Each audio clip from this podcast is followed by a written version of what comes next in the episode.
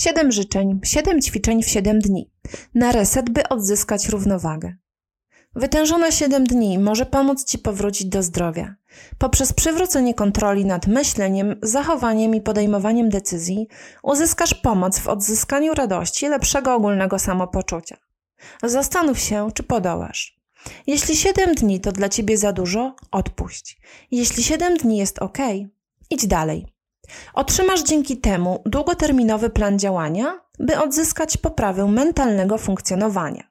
Strategia tych dni jest opracowana tak, by w jak najbardziej przystępny sposób pogodzić ją z innymi działaniami, co przekłada się na możliwość jej wykonania bez nadwyrężania silnej woli.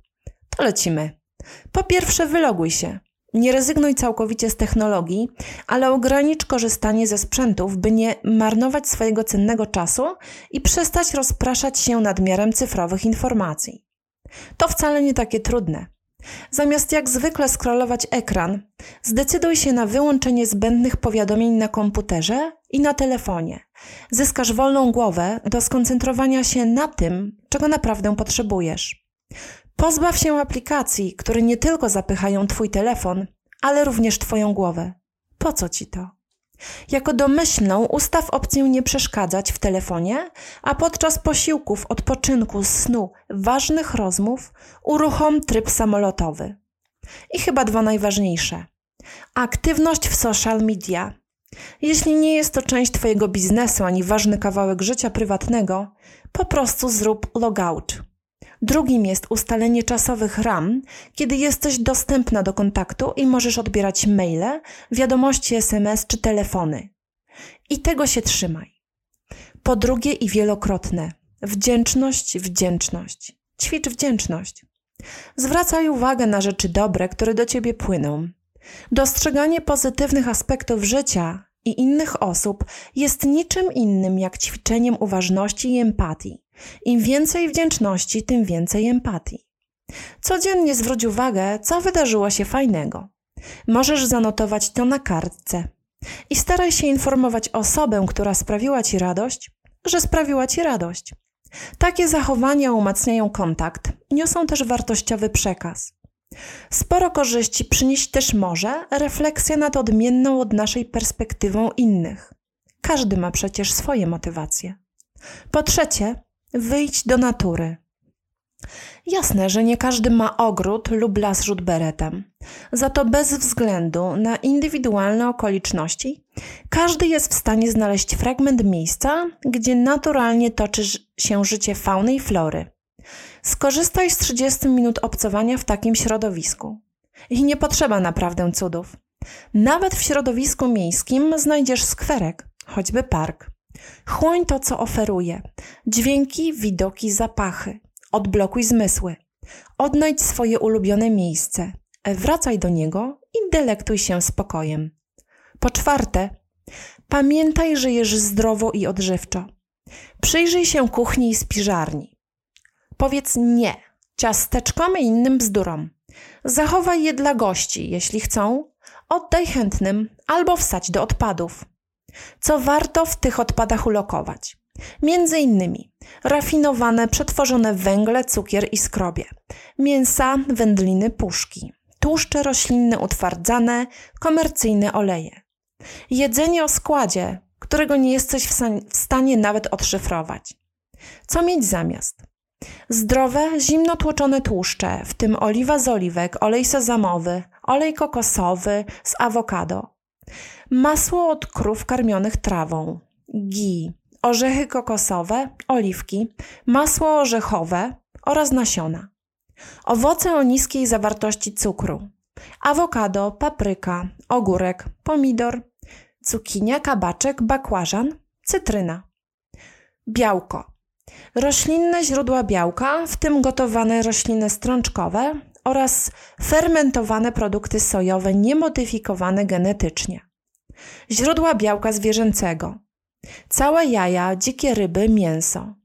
Jeśli jesz mięso, to wybieraj takie, które jest karmione trawą. Drób z wolnego wybiegu i dziczyzna. Warzywa. liściaste brokuły, kapusta, cebula, grzyby, kalafior, brukselka, karczoch, kiełki lucerny, fasola szparagowa, seler, rzodkiewka, rukiew wodna, rzepa, szparag i czosnek, pory, koper włoski, szalotka, imbir, pietruszka, korzeń selera, kalarepa. Sfermentowane pokarmy bogate w probiotyki, kiszonki, kimchi, kefir i jogurt. Pokarmy bogate w prebiotyki, czosnek, cebula, szparagi. Po piąte, śpi jak dziecko.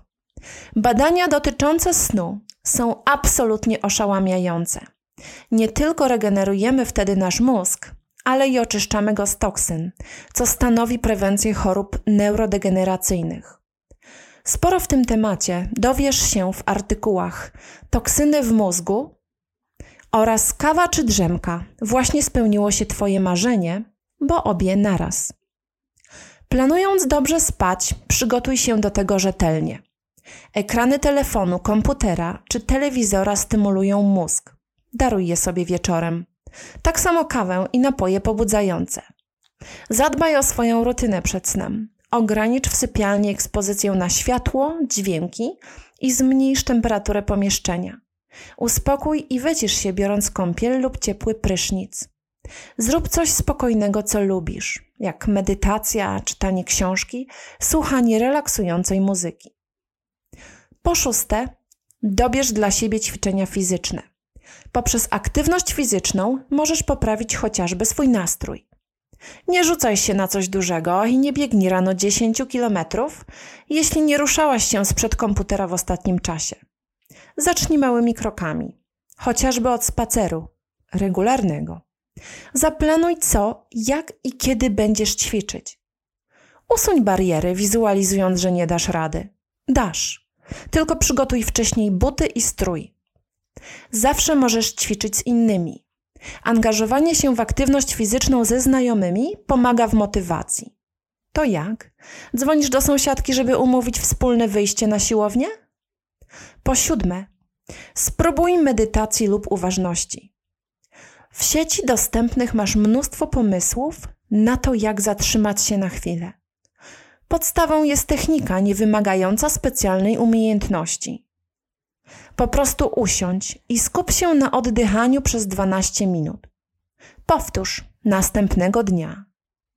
I po ósme, w podsumowaniu przyjrzyj się sobie oraz zmianom, jakie wniosły powyższe. Idź do przodu. Staraj się dbać o siebie. Znajdywać dla siebie czas. Te ćwiczenia miały na celu udowodnienie, że jak się chce, to można. Wdrożenie choćby jednego z nich w codzienną rutynę z pewnością będzie satysfakcjonujące. Powodzenia!